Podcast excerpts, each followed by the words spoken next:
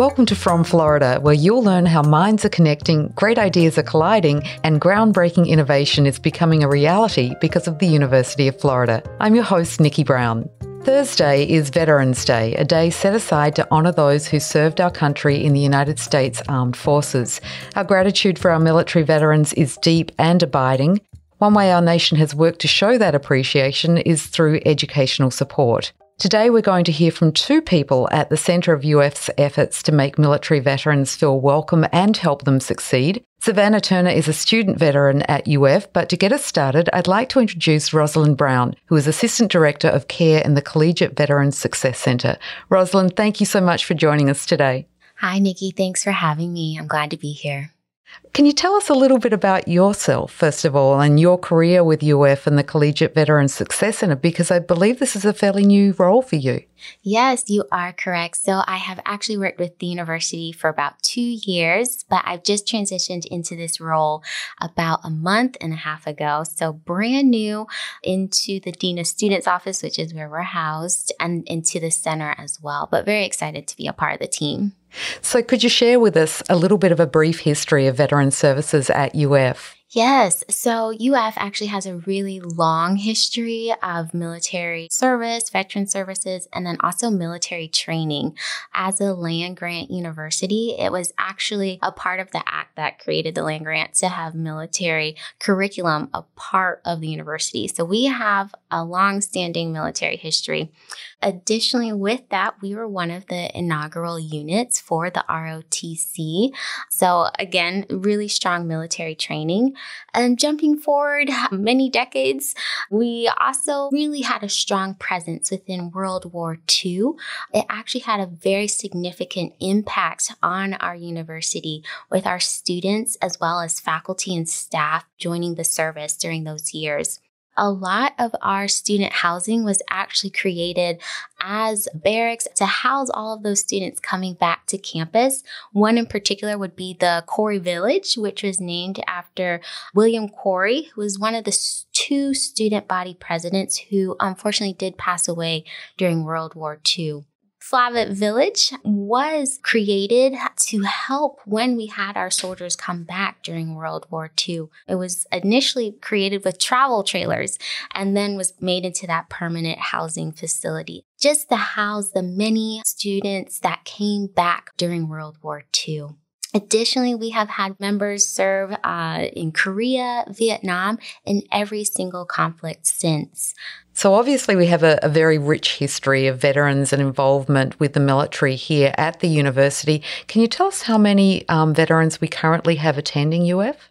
Sure. So we are able to track our veteran students in a variety of different ways, and that includes our students that are u- utilizing military benefits. So at this time, we have 947 students that are actively using their educational benefits. That does include, though, active duty as well as dependents of veterans.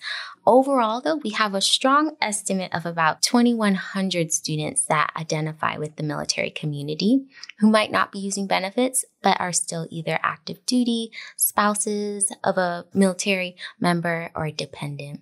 And I would imagine that runs across all levels of the university. So, everywhere from first year students right through to doctoral students. Exactly. And also within our professional students as well, too. Terrific. So, one of the things, too, in terms of how we're recognised across the nation, US News and World Report ranks UF as the 10th best college for veterans in the country. So, we are well known. What kinds of services and support does the Collegiate Veteran Success Centre provide for all of these students that are here?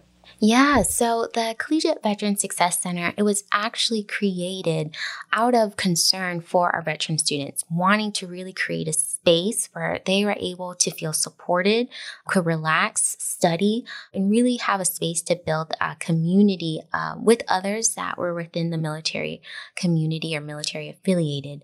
So a lot of our services are around social connection and support and transition into such a large university as University of Florida is. We have a wonderful lounge for them to come, just relax, hang out, chat. Uh, we have a study space um, where they can come in and, and, bring groups, as well as a computer lab and, and free printing. But we also partner with the VA and we have a Vet Success on campus counselor who works with us uh, 20 hours a week as well as with Santa Fe. So she understands a lot of the transfer requirements, which a lot of our veteran students are um, a part of the transfer classes as well. Uh, so she's great with um, handling questions about VA benefits, uh, academic advising, career counseling, and really also the transition to UF as well. I would imagine that sense of camaraderie or, or, connection is something that's very important to veterans. Yes, very, very, very much so. Um, it allows them to really just uh, speak with someone who understands, even if they're from a different branch, um, from reserves, active duty. They really have kind of a common language, and being able to to to have someone to talk to that that understands that language. Well, Roselind, thank you so much for joining us today. Um, and, and thank you also for the work that you're doing. It's greatly appreciated. Thank you. It's been great speaking with you today. Now, it's my pleasure to introduce listeners to Savanna Turner. Savanna is an officer with the US Coast Guard who earlier this year was named Veteran of the Month by the Florida Department of Agriculture and Consumer Services. She is a doctoral student who is studying agricultural education, and she also is the president of UF's Collegiate Veteran Society. Welcome, Savanna, and thank you for your service. Thank you. So, tell us a little bit more about yourself. What drew you to the armed services in the first place? Yeah, so I come from a family that has a lot of people in the military who have served in some capacity. And so when I was an undergrad at UF, I was curious about that pathway and, you know, kind of seeing what that might be like. At the time, I was in the Department of Agricultural Education. And so my career route looked like I was going to be an agricultural teacher at, you know, a K through 12 school. And I felt like I was way too young to teach kids. So I was looking around and kind of decided that the United States Coast Guard was the way for me. I was really interested in, at the time, marine life, which I did not do anything related to marine life so far in the Coast Guard, but that was kind of something I wanted to do was be able to serve my country and do it in a capacity that was of interest to me and, you know, ended up starting to become a passion of mine and, you know, now I'm at 10 years and counting in. So that's kind of, you know, family in the military and then, you know, just kind of wanted to do something a little bit outside of my comfort zone and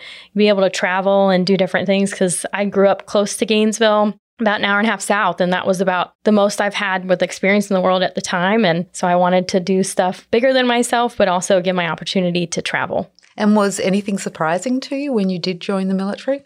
Not really. Um, I watched a lot of YouTubes on basic training and what that would be like, and you know, talked to my recruiter and prepared, and to the best of my ability. I mean, I think that you know, when you go through training, you there's things you can't prepare for, but um, it was about what I expected, and you know, it was, it was very interesting going in and being active duty and everything.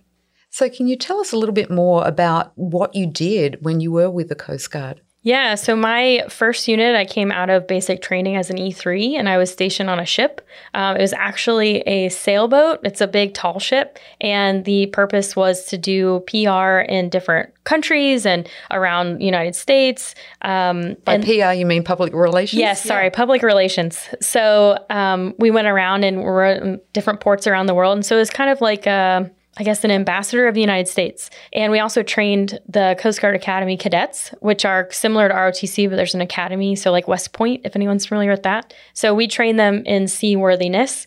Uh, that ship went St. Pierre, France, which is like past Nova Scotia. And then I went all the way down to Aruba, uh, lots of places along the way. And then after that, I went to training to become a marine science technician. Uh, I got stationed in New Orleans after that. And that job entailed a lot of pollution response, uh, hazardous material response when it becomes waterways. Uh, waterfront facilities that manage hazardous materials over waterways, and then foreign freight. So, foreign cargo ships that come through, we do safety, environmental, and security laws and regulations. So we have to make sure that they maintain all of those international and US laws. So I was a marine science technician for the majority of my enlisted career. And then I switched to the reserve, did the same job in Savannah, yeah, Savannah and Savannah, I know. Savannah, Georgia, I got that a lot. Um, and then after that, I became a, a commissioned officer in the same field, just as an officer. And my current assignment is in Port Canaveral or Cape Canaveral. Wow, you've really clocked some miles, so or nautical miles, I guess. Um, so, how do you feel that that experience has really directly impacted you as you study and with your studies? Yeah, so I've always really been interested in the way that people are, like the way we why do we pick certain behaviors, why do we certain, do certain things. And so I originally said I went in the Coast Guard because I wanted to do marine life stuff, which I didn't end up doing. But a lot of laws and regulations are meant to protect the environment. And so, that with the experience as an undergrad, I definitely was very interested in environmental protection, environmental education. And that sort of led me into my doctoral degree, which is in the agricultural education and communications, more specifically looking at public outreach in relation to sustainability. So, looking at how we can become better as people to help save the planet is basically that experience in the military added to the idea I already had. Um, my dad likes to tell a story when I was four about how I told one of his friends he needed to recycle some plastic he had in his hand. Uh, so that's kind of been part of who I am. But I think that the military sort of helped see how people live throughout the world firsthand um, to understand it a little bit better. And that helped inform my master's degree in sustainability, which led me here as a doctoral student.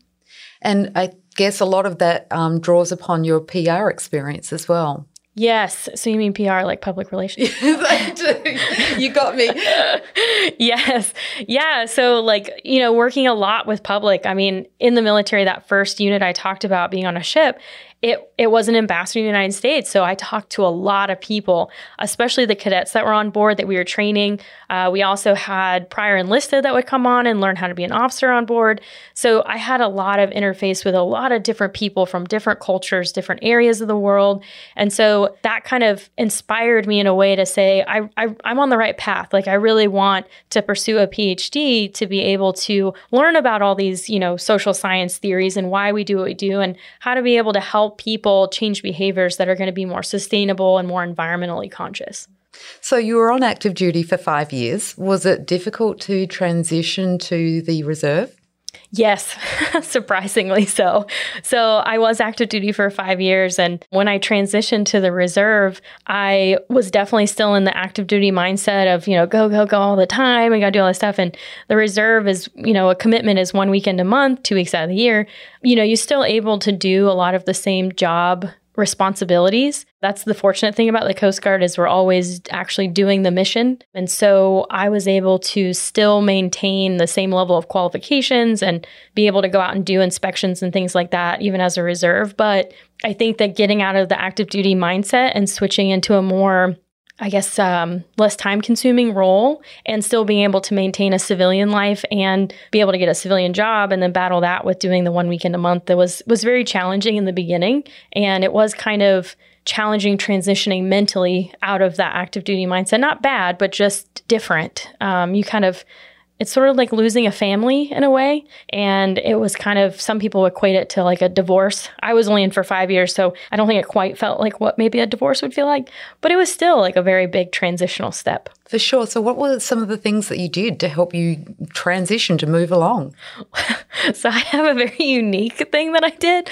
So, a lot of people told me, like, find a project, keep yourself busy, because a lot of times you'll save up your like vacation time and you'll use it at the end of your contract. So, you're t- still technically in, but you're on vacation at the end. And I had, oh gosh, like 50 days, I think.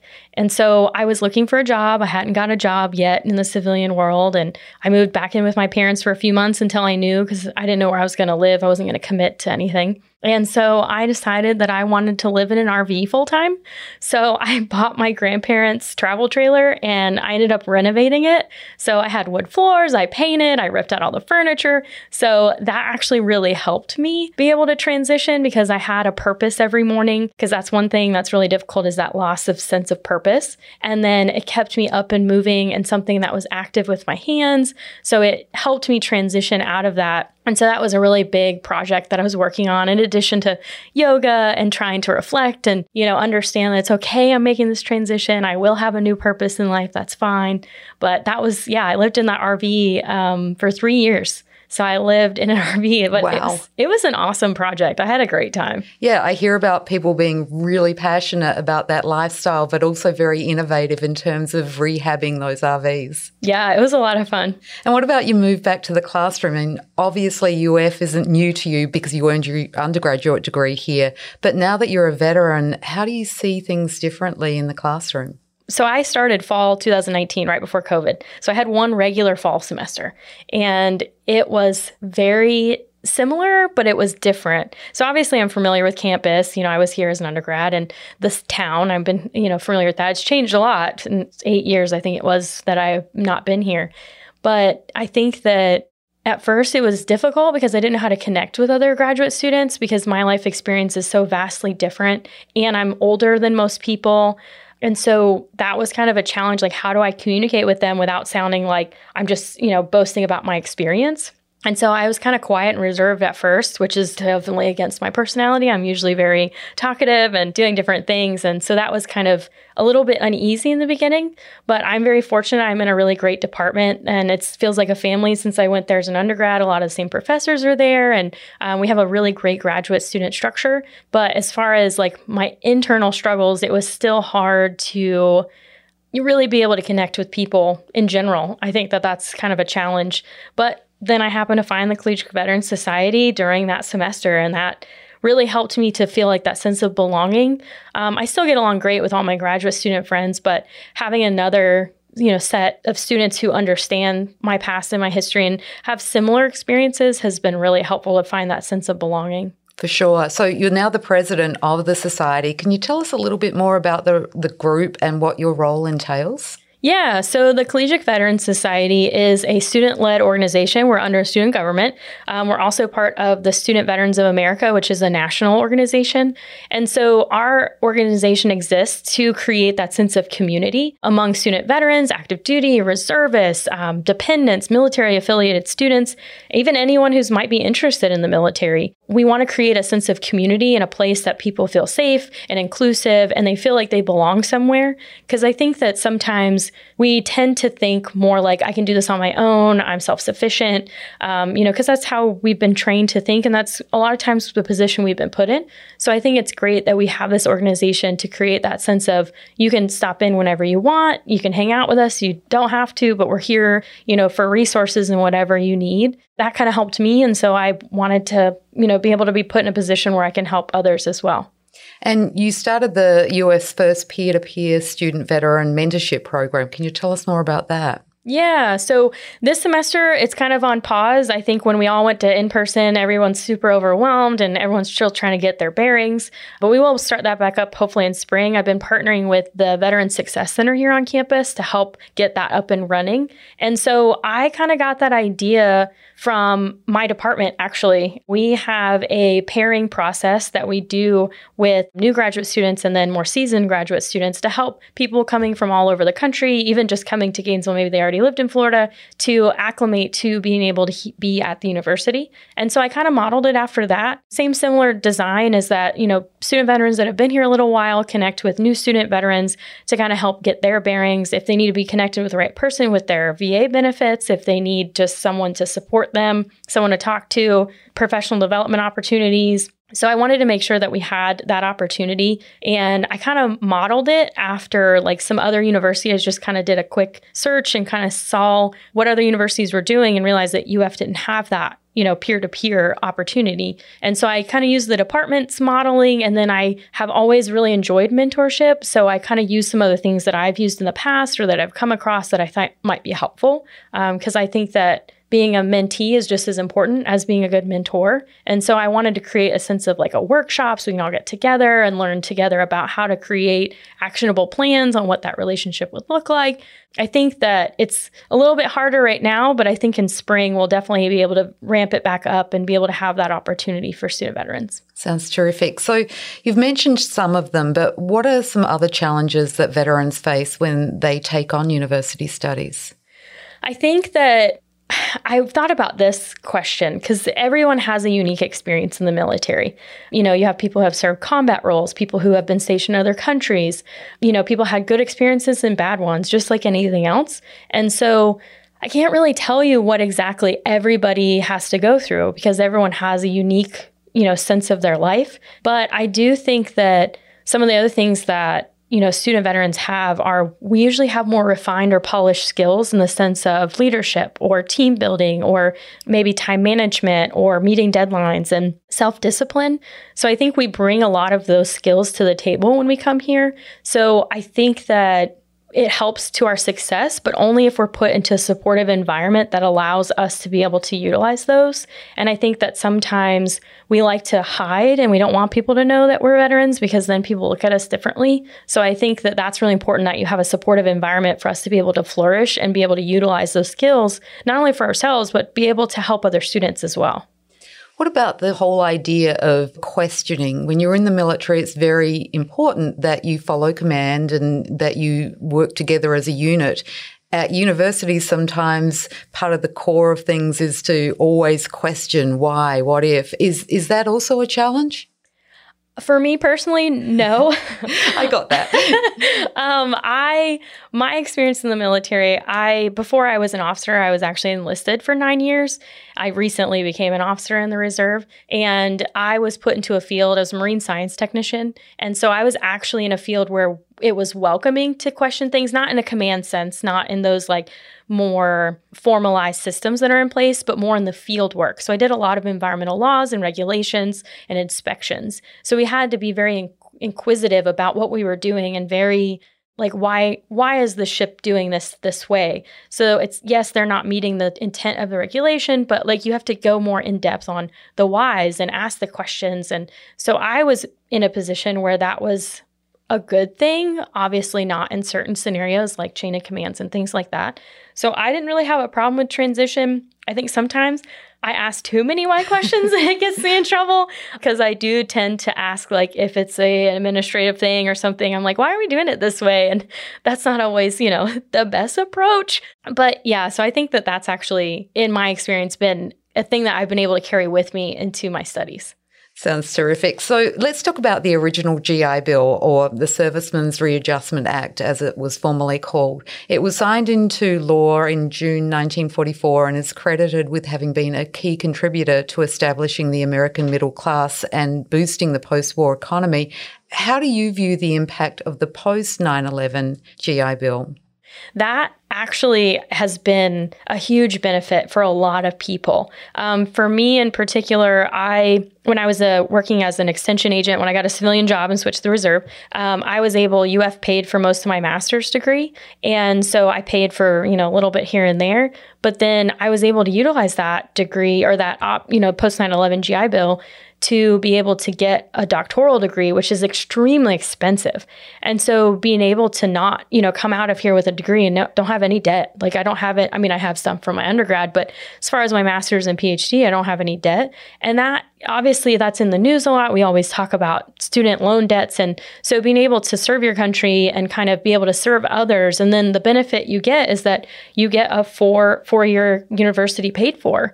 Um, it's a huge benefit and it helps out a lot of people. So being able to utilize that was a really big factor in my decision to become a doctoral student because I knew I didn't want student loans anymore and I didn't want to have to, you know, pay for that. And then we also have an opportunity to have a monthly housing allowance. So that takes a little bit of the burden off of having to worry about um, being able to pay rent. Many of us still work part time jobs. Like I'm a graduate assistant, and so that helps with you know food and things like that but it really like has set me on this trajectory. I definitely would not be pursuing a doctoral degree without it. And I feel that a lot of students that use it kind of look at it like this is a great opportunity. I, you know, spent four years in the military and now I'm able to go to school for free, um, basically for free. It's it's been really beneficial for a lot of people. And I think it's important to remember, though, this isn't a, a zero sum game. Um, you've served your nation, then you're coming back and you're getting this great education, but that will again contribute to society as well. Yeah, exactly. I mean, now, you know, you think about a student veteran that's coming out. Most of us are a little older. We had some life experience. We have a lot of polished soft skills that we come into university with that we can help mentor and teach others about our life experience. And then getting that formalized education that maybe, you know, complements those soft skills that we've learned really makes us a better member of society. And we come out of the university with more, I guess, I don't want to say we're more prepared, but we do have a lot more to offer the world as far as combining all of that experience. You touched upon something there that I think it's worth following up on um, about coming into the classroom and having some life experience. And I think that's another side of things that we talk about the benefits that veterans bring to the university, to their classmates, that they do have these different viewpoints that they can share. And earlier in our conversation, you also mentioned that at first you didn't want to share that you'd been in the military. So, can you talk a little bit more about that evolution and just what veterans do bring to the atmosphere of a university? Yeah. So, I still don't like sharing. Uh, I won't like openly walk up to someone and be like, "Oh, I've been in the military for ten years." I don't know. It just feels weird to talk about it. Um, I talk about it sometimes in a general sense, like if I use that as an example in a classroom or something like that but I still like am not comfortable just like talking about it openly. Um, I actually talked to some grad students and I was like, "What do you think that I, you know I bring that's different?" And a lot of them said that diverse world view. Um, I have a different perspective on the world compared to my peers because I didn't serve in a combat role you know, I didn't, I wasn't stationed in another country, but I was on a ship and I did go to another, a lot of other countries, experience a lot of cultures. So being able to have a different worldview based on my life experience, I think helps a little bit when people get to know me. It kind of like I can offer up a lot more experience and say, hey, uh, you know, I think it's a good way to do this, but you may want to consider these other factors because you know, I've been there, done that, and I made that mistake, or I did this and I was successful. And so I think that that's a lot of what student veterans can offer. We're not going to openly do that. I think you have to, like I said, create a supportive environment where we're able to kind of offer up that worldview. But I, I think that we have a lot to offer as far as life experience, especially being that a lot of students are younger than us and maybe haven't had that experience yet.